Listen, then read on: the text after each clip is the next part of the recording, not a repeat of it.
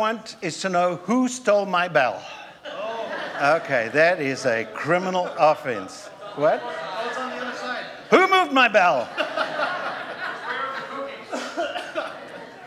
so I just have a, a little bit of a suggestion to us.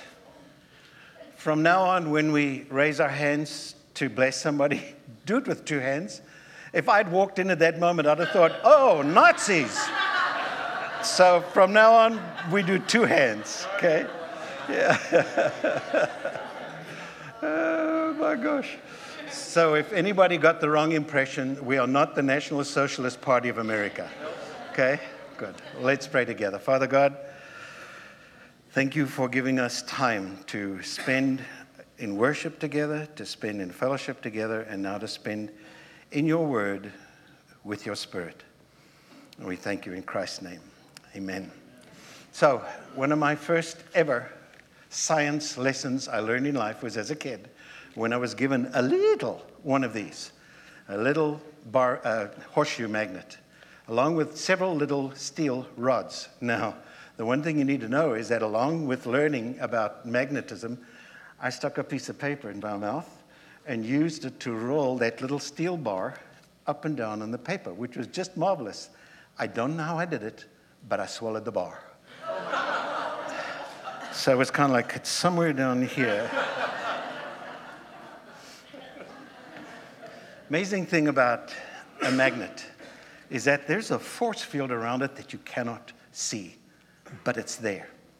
And you take just an ordinary stone and you bring the stone to it, and if that stone can be magnetized, it'll connect with it.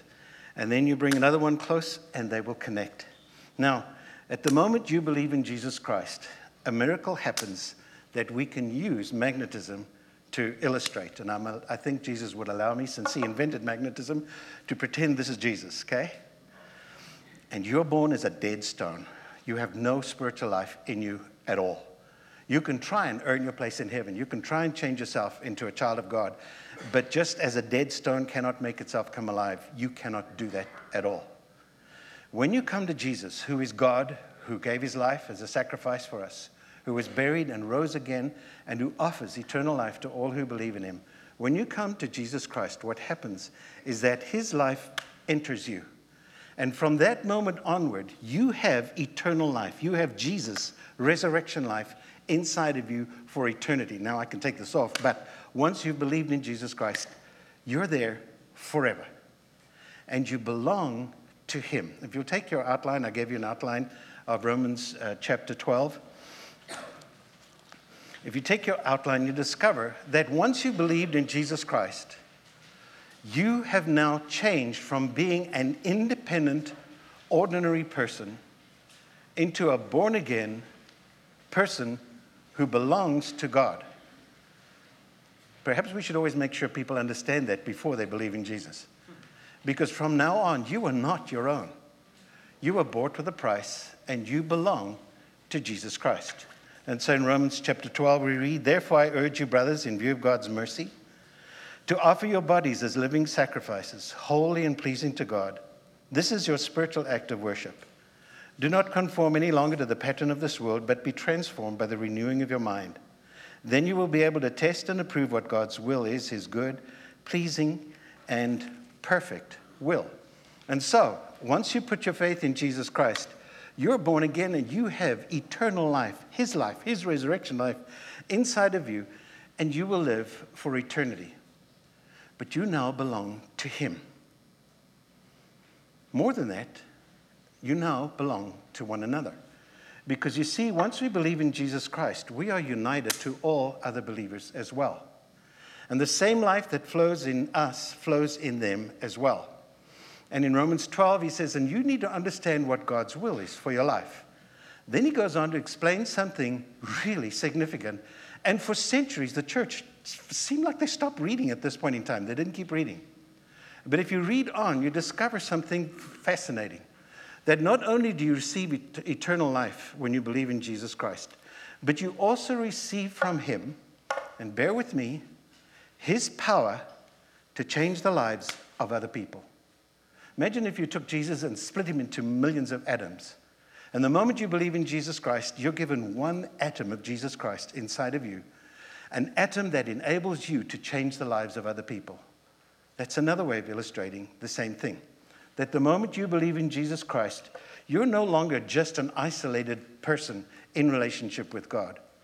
You're now connected to other believers. And connected to those other believers, the life of Jesus Christ flows in you, through you, and through you into the lives of other people. And the, one of the words that the words used to describe this phenomena is called spiritual gifts. And what I want to do today is just walk you through a quick understanding of what spiritual gifts are. They're the God given power entrusted to every believer to build the church. Right now, whether you're aware of it or not, that power of Christ that has flowed into you to give you salvation has also flowed into you to give you the supernatural power to change the lives of other people. Some of you already know what your gifts are. Some of you may never know what your gifts are. Just relax. Because as soon as you're in relationship with other believers and you connect to them life on life, your spiritual gifts will function anyhow. So, this is a phenomenon for some reason that was lost to the church for centuries and then rediscovered. It's always been there in the Bible. It seems like each generation suddenly discovers something that everybody else had been missing. Just want to spend a few moments today just to walk you through what this is all about. Give me back my power. All right, thank you. And as you open the Bible, you'll discover that there are three main passages First, uh, 1 Corinthians chapters 12, 13, 14, Romans chapter 12, and Ephesians chapter 4. As you come to these passages, there are a number of words that are used to describe this phenomena. First of all, it's called a grace gift. And if you fall asleep for the rest of the sermon, you've got to stay awake for this one. The gifts are given to us by an act of grace on God's part. It's not because you deserve it, it's not because you've earned it, it's not as sort of a reward for something you've done. The gifts are given to us as a grace gift. And in fact, the word grace and the word joy and the word gift are all related. Chara charis, all related, the same words. So when people are given a spiritual gift, it's not because they deserve a gift that somebody else doesn't get. It's just simply God's choice of who gets what gift on the basis of his grace. And it's grace. He's given us something. For Ephesians chapter 4 uses the description of Jesus is a conquering uh, hero. And as he rides into his, his victory ride, he shares his booty, the stuff that he has won in the war, with us. He gives to us these incredible gifts to be able to impact and change the lives of other people. It's called a service skill, okay? It's not a toy for you to play with, it's not a trophy for you to show off about. It's something empowered by God to help you to serve other people. And it's a supernatural empowerment. You will notice that sometimes a spiritual gift and your natural talent may sync. And I'll tell you my story in a while. They don't sync at all. Okay? So you may have a, a natural talent or some kind of a natural skill you've developed, and your spiritual gift may match it. Your spiritual gift may not match it at all. It may be something entirely different. We had a woman in our church here in Carlsbad who, because she was a, uh, an accountant, always volunteered to help to do the books of the church. Until one day she said, You know what? I'm always doing the books. I'm terribly bored with doing this. And so the pastor challenged her. He said, All right, let, look for something else to do. And she found out that we had a missions committee. By the way, we have a missions committee. So she joined the missions committee, and the light turned on. And from then on, she refused to ever look at the books. From then on, she was involved in taking the gospel of Jesus Christ to the ends of the earth. She had this gift inside of her that suddenly lit up. Supernatural. It came from nowhere. But once she got into the right environment, that gift lit up. It's a manifestation of the Spirit. These are all biblical terms, by the way. They reveal the Spirit of God inside of you. They don't reveal something about you that deserved it, they reveal something of the Spirit of God inside of you. And as we'll see in a moment, it's called a measure of faith. God chooses who gets what gift or gifts. God chooses how much of that gift each person gets. For example, Billy Graham. When, when he did the uh, um, crusade in Philadelphia back in the 80s, my church was used as the base for training people. And his staff said about Billy Graham, they said he could stand up and read the phone book and people would get saved. because he had this incredible power of evangelism. And his power of evangelism was off the charts, enormous. And so the measure of faith is God gives each of us a certain degree of, of these gifts. And it's called a measure of faith, and I'll come back to it in a moment because sometimes, in order for our gift to show up in our lives, we have to take a step of faith. We have to go beyond our comfort zone in order to see it. So, right now, understand this that if you've believed in Jesus Christ, a capacity of Jesus to change the lives of other people has been implanted inside of you, and it's there. And if you're connected life on life with other, believers, it's already functioning, but we want to make sure that it gets sharper and that it gets used a little bit more strongly. Now, you say, well, why doesn't God all give everybody the same gifts? Well, because the way God works is that He creates unity out of diversity. He deliberately gives different gifts to different people in order to build us up. The Bible uses, and you'll see in a moment, the analogy of a human body. If we were all the ear, that poor ear would never be able to go anywhere. Okay, if we were all an eye, you'd never be able to hear anything. If you're only a foot, you could hop along maybe, but there'd be no, nothing else accomplished. The human body, diversity makes up the entire human body, and each part has its part to play, specifically designed by God. Paul goes on, after telling us we belong to God, he says, Now we belong to each other. For by the grace given me, I say to every one of you, do not think of yourself more highly than you ought, but rather think of yourself with sober judgment in accordance with the measure of faith God has given you. Now, he's focusing us in on spiritual gifts. And the problem in the church in Rome and the problem in the church in Corinth was a similar problem that some people got really spectacular gifts. There were some people who could speak in foreign languages they had never learned. And that was absolutely astounding. It happened on the day of Pentecost when the Spirit fell, first fell upon people. The disciples ran out of that house telling people the wonders of God in languages they had never learned. And the people knew that this was a miracle because these were all Galileans, and Galileans had an accent. Now, there's some people in our country who have southern accents, there's some people who have northern accents, and you can tell pretty much where they come from. You can tell people from Texas because they have a flat accent. Sorry, Texans, they have a flat accent. As people heard these, these people coming out from the upper room after the Spirit of God fell on them, they were speaking foreign languages, but they were speaking with Galilean accents. And the people were astonished. How can you do that? There was no way to learn a language in those days. To learn a language, you had to live in a culture for almost your whole life and absorb it. And as you absorbed it, you absorbed the, the, the, the uh, um, accent as well. And the people were going, What in the world? How did this happen?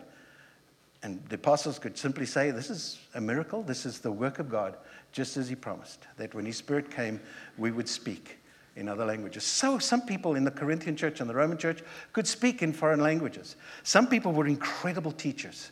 And when they began to teach, people could go, Oh, I understand. Some people were prophets in that they spoke directly from God. God gave them His word for the church, and they spoke directly. Extremely spectacular. What was happening, though, is that when they came together in church, everybody wanted the platform. So those who were prophesying wanted the platform. They wanted to prophesy. Those who wanted to teach wanted to teach. Those who were speaking in tongues wanted to speak in tongues. And so you have total chaos, literally, in the church with everybody talking at once. And Paul says, okay, wait, wait, wait. Don't think of yourself more highly than you ought. Now, he's not telling us you need to break yourself down. You need to develop a poor self image. That's not at all what he's talking about. What he's talking into this particular environment where he says, okay, wait. Just because you may have a spectacular gift, and by the way, at that point in time, the gift of miracles was happening, the gift of healings was still happening. Just because you have a spectacular gift, don't think of yourself more highly than you ought, okay? Bring your understanding of your gifts into line with the fact that it is by grace that God has given this to you, and it's He's measured out who's to get what. So, for example, there would be some prophets who were jealous of this prophet. He can speak more clearly for God, and he gets more messages from God than I do. Why don't I get that? Well, because your measure of faith is different. With me there? So, one teacher would have a big measure of faith, and another teacher would have a small measure of faith. Some people could speak in multiple languages, and others could speak in just one or two. So there was this incredible, miraculous thing happening, but it was causing chaos. Instead of it bonding the church and making them stronger, they were splitting and arguing about all of this. And so Paul now begins to bring it under control by telling them just whatever gift you've got, don't be arrogant about it. It's been given to you because God has given it to you by His choice, and He's given you the measure that is specific for you.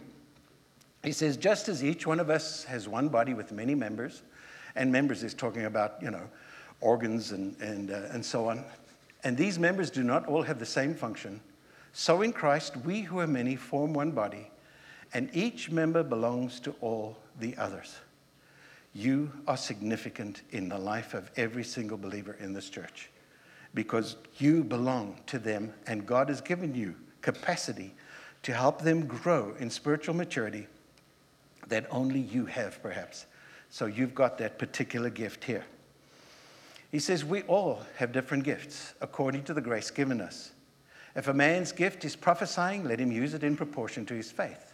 If it is in serving, let him serve. If it is teaching, let him teach. Okay, now, we're each given a gift. It's given by grace. It's not given because you deserve it. It's not given because for some reason God, God favors you. You're just given a gift. Did I tell you about that little bumper, that little button I found? Just love it. It says, Jesus loves you, but I'm his favorite. and that's what was happening. People who had spectacular gifts were going, I'm his favorite. He gave me this gift, okay? Now, some of these gifts, as you, as you watch church history, some of these gifts functioned in an incredible time, way at first, but once the Bible was written, it changed. So those who prophesied were people who were receiving a direct information from God that was for the entire church. So prophecy was forthtelling the word of God as it was given to them, and it was for the entire church. But as time went on, that gift began to change. Once the whole New Testament had been written and the Bible had been completed, prophesying changed that instead of direct hotline from God, prophets were now speaking from the scriptures. So they, were, they, they still had the hotline, but it came through the written word of God, and they were speaking as prophets. There are a couple of people I read who are today still have the gift of prophecy. They speak into the life of the church in ways that you go, yes, and in ways that you go, ooh, I can't believe that, because they've got that kind of strong word for us today. Same thing with tongues. The whole thing of speaking in, in, foreign languages was in order to, for the people to be able to present the good news of God, the gospel of Christ to other people. But once people from other cultures learned and believed in the gospel and could now speak in their own languages, the gift of tongues began to fade.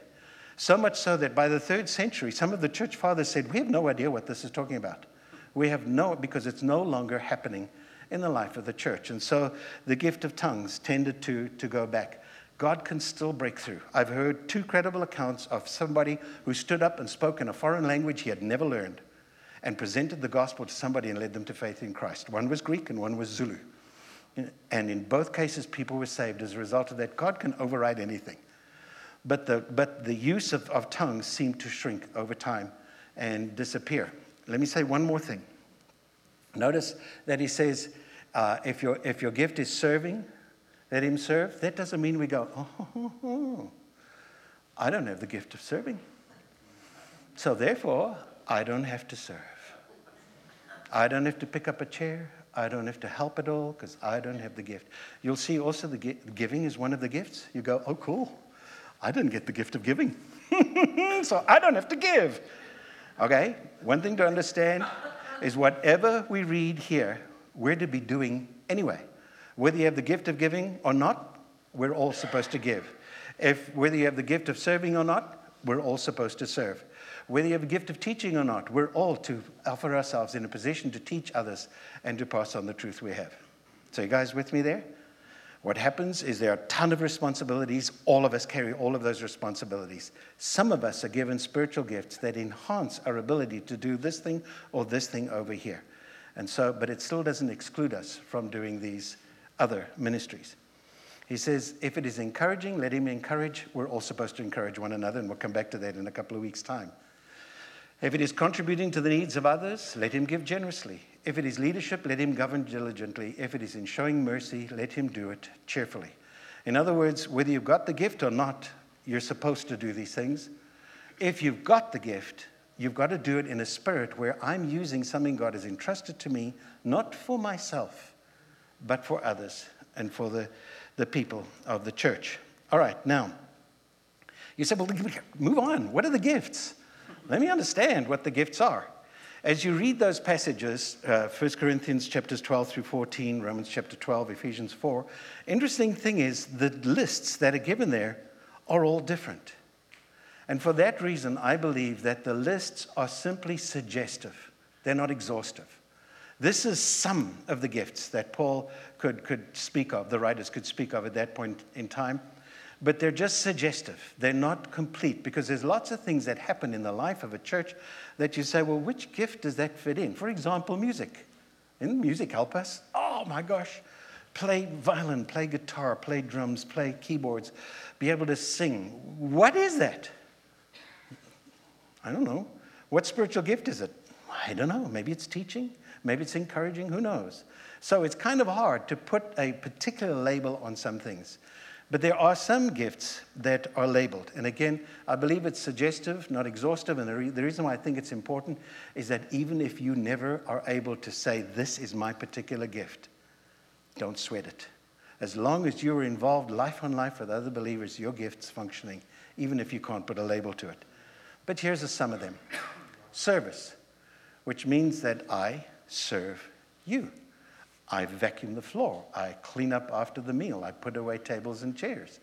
I don't ever consider myself to be above serving others. Encouragement. Life discourages every single one of us every single day. The number of people who are suffering from depression has gone up exponentially as we've got more wealthy. Isn't that interesting? You think we get more wealthy, we have more conveniences in our lives.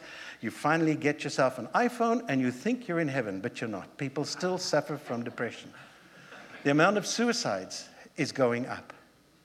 And part of it is because our world doesn't know how to encourage one another. We're really good at discouraging, we're really good at pointing out fault, but we're very poor at encouraging. And so some people are given this gift that they simply encourage others by being around them. We're all to do it. Wisdom.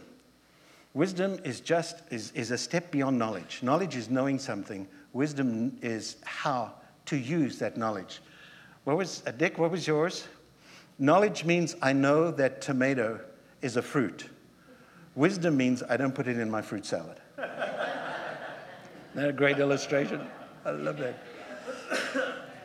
Faith, the capacity to believe. We're all to believe and all trust. But some people have this amazing capacity to believe God to do things like we go, whoa, don't do that. Remind me to tell you sometime about the man who asked us to pray for the walls for his building to fall up. And you go, really? He wanted you? Yeah. Vernon Nickelman was his name. He made us walk around the piece of property where he wanted his building to fall up. It needed, it had steel A-frame girders that were already in place, but he couldn't afford a, a, a crane to lift them into place. And so he made us walk around the, the parameters of the building and sing and pray the opposite of the city of Jericho and pray and ask God to make the walls fall up. I felt really stupid. I got to tell you that, okay? Here I'm singing and praying, saying, God, make the walls fall up. That was Sunday afternoon, Sunday night a man knocked on his door and said, Sir, can you help me, please? I have an 18 wheel truck outside. It's about to break down. Can I, park, can I park it on your property? And Vernon said, Sure. And as the 18 wheeler pulled onto his property, guess what was on the back of the 18 wheeler? A crane. and so Vernon said, Can I use your crane? And the man said, Sure. And that week, the walls fell up. Many times we saw him doing that healings in the early days. People could, Paul, Paul could walk in to a hotel, a hotel, hospital. And, he, and they had the power to walk past and heal people, heal people, heal people, heal people, and they were healed completely forever of, of whatever disease they had. That began to shrink over time. The gift of miracles began to shrink over time as the church began to function, and the necessity of those kind of supernatural acts began to shrink. God still answers. When we pray, He still heals. When we pray, He still performs miracles, but they changed a bit. Prophecy, spiritual discernment, the ability to be able to tell whether somebody's truly of God or not, tongues, the, the, ability to speak in foreign languages, interpretation of tongues, the ability to understand what somebody else is saying, giving, helps, mercy, leadership, hospitality, apostle, prophet, evangelist, pastor, teacher. These are the many gifts. Apostle is an interesting one. The apostles were people who were officially representatives of Jesus Christ who went into the new territories. And I think when you talk about a missionary doing that, they may have a gift of apostle to be able to do that. Prophet speaks for God, evangelist can lead people to Christ, pastor is somebody who shepherds God's people, teacher, you know what a teacher is. Okay, so that's, the, that's taken from those lists, that's just a compilation, but I don't think it's exhaustive. I think there are so many gifts that if God were to list them all, it would just take too many books to do it. You've got some kind of a supernatural capacity inside of you that Jesus will use to touch and to change the lives of other people, whether you have a label on it or not. You say, but, but, but, but, but, I want to discover my gift. All right, so let me tell you how to discover your spiritual gifts. Get involved, okay? Do the work of the church. Connect yourself life on life with other people. Be ready to step out in faith. As you get more and more immersed into the life of other believers, your spiritual gifts will kick in and will begin to function. Whether you know what they are or not, they will be there, and you will begin to change the lives of other people. There's something incredible about being together. Have you ever, let me just tell you my story. We kept talking about fellowship. We need to do fellowship. We need to put groups together, and we did fellowship, and we did Bible study, and say, Are we having fellowship? It's like, I don't know, but that's what we're doing. and then the fire swept through uh, San Diego, and several members had family members whose houses were burned. And so they asked us to go and help. So we went out in teams to help on those properties, help to clean up the mess, help to clean out the dirt, just do whatever is necessary to help those people. We worked all day. We came home filthy dirty from doing that. And you know what was interesting? We had fellowship. Everybody was filled with, I don't know what happened today, but that was such a wonderful experience. We didn't study the Bible at all. We didn't pray at all. We didn't sing at all. But for some reason, being together that day, serving together, there was something bonding that happened. That's what happens when God's people are together serving God like that. So do the work of the church. If we ask you to teach Sunday school, come on. Don't be such a, a what's the word I'm looking for? help us. Come there and do that. Come help us. Help in the kitchen. Do whatever is necessary. Connect life on life with other believers and step out in faith. Try something different, try something new. But then watch this watch for joy. The word gift and the word joy are exactly the same, they come from the same root. Charis and chara come together. When you're using your gift, you will love doing that. I had a friend, his name is, is maybe I shouldn't mention Earl Swain's name, but oh well. Earl Swain was a member of my church in Dallas while I was in, in seminary. I was the student ministry pastor. And then uh, God called us to go to, with a mission, to go back to South Africa, and I needed financial support. And for eight years, Earl Swain supported us $250 a month for eight years. During that period of time, his partner, uh, in, in a business that he had had, his partner stole and forced the business into bankruptcy. We never missed a check. He never missed a payment. And I think it was about the third time I told Earl, Earl, thank you for, for supporting us. Earl went, Stop. He said, Do you understand? I'm not doing this for you, I'm doing it for Jesus. And do you understand? You don't have to thank me. I love giving money. It wasn't just me, he gave money everywhere that he possibly could. And you find people like that. Dear Lord, please send us several of them. People who give, and there's joy in their giving. People who teach, people who help, whatever they do, there's joy. And so watch for it. When you are functioning in your gift area, you'll find you love doing it. One of our elders' name was, was oh, Johnny. I came into the church one day, and Johnny, one of the elders, one of the high ups in our church, was washing the toilets. And I said, Johnny, why do you do this? We can hire somebody to do this. And Johnny went, I love cleaning the toilets. Not because I love toilets, but because I love serving God. And so he would come in, clean the toilets, vacuum the place, clean, tidy up the whole thing. That's what he did. It was joy attached to it. Watch for impact. As you use your spiritual gift, you'll notice that people's lives are going to be affected by you being around them. And then watch for confirmation. People will begin to tell you you know, when you do this for me or when you do this, I'm tremendously encouraged. And so people will begin to give you feedback that this is your area of gift. On the flip side, if you don't get any confirmation from others, maybe that's not your gift. Try find something else to do. And if you're wondering, well, then let me get started. Well, ta da! We've got many opportunities for you here to figure out what your gift is. You can help us with children's ministry, with student ministry. You can help us with our worship ministry, greeters and ushers, connection groups, hospitality. That's just a, just a smattering of the opportunities that are available here as part of our church for you to do it. By the way, your gift may involve leading us out there to do something. So keep that in mind. Yeah.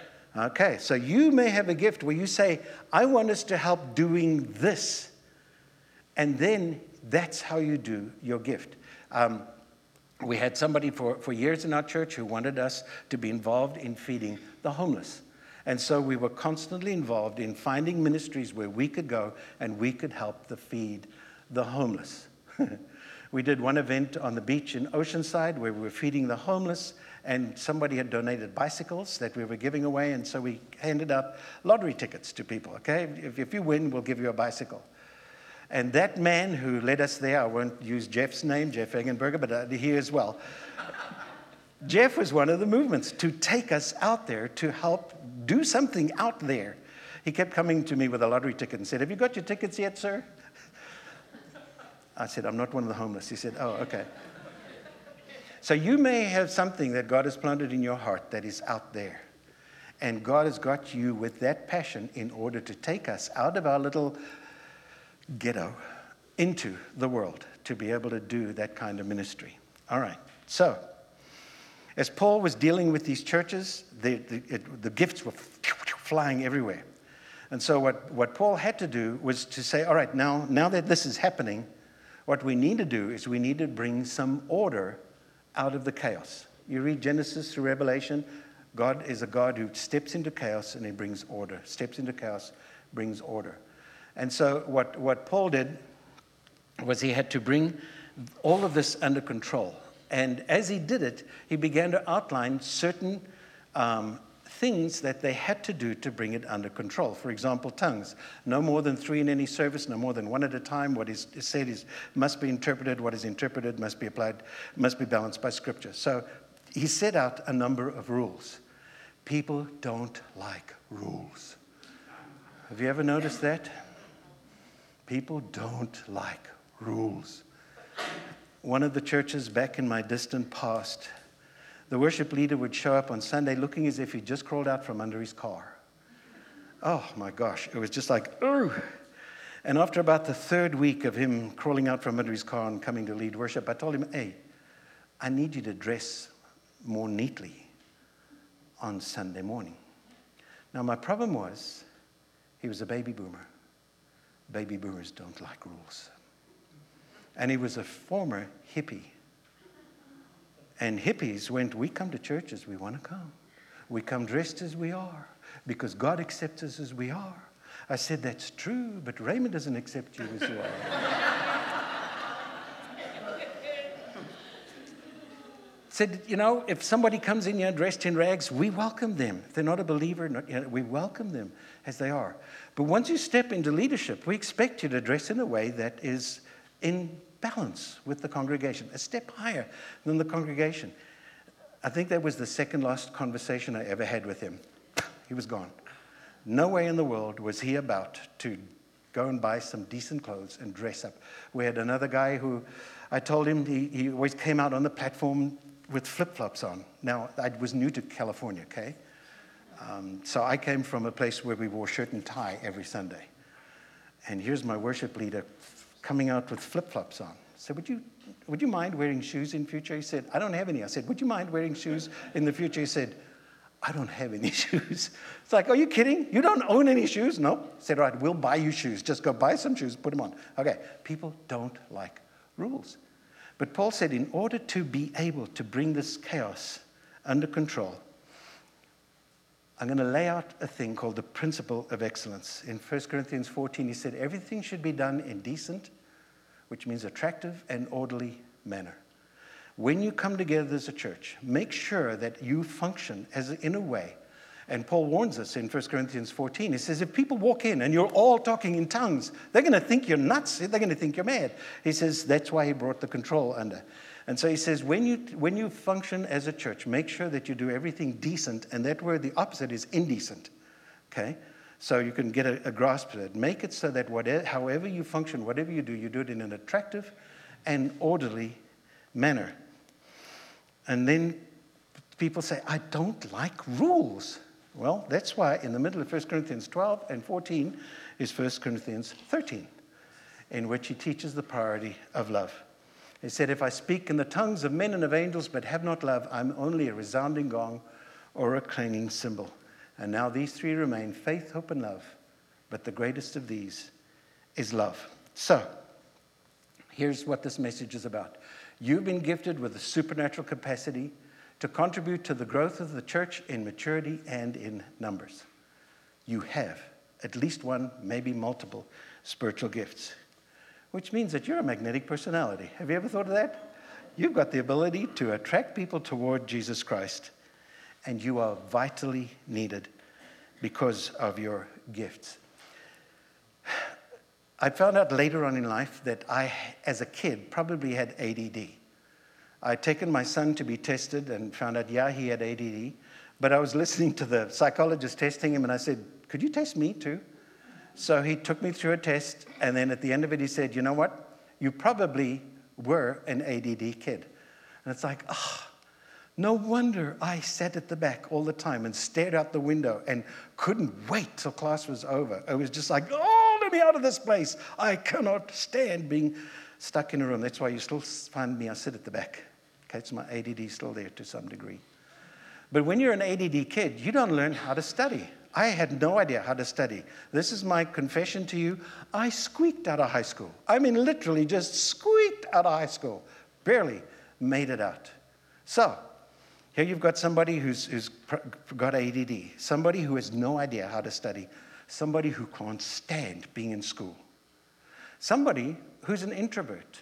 Now, do you know what an introvert is? An introvert is somebody who recharges by being alone. An extrovert is somebody who recharges by being around people.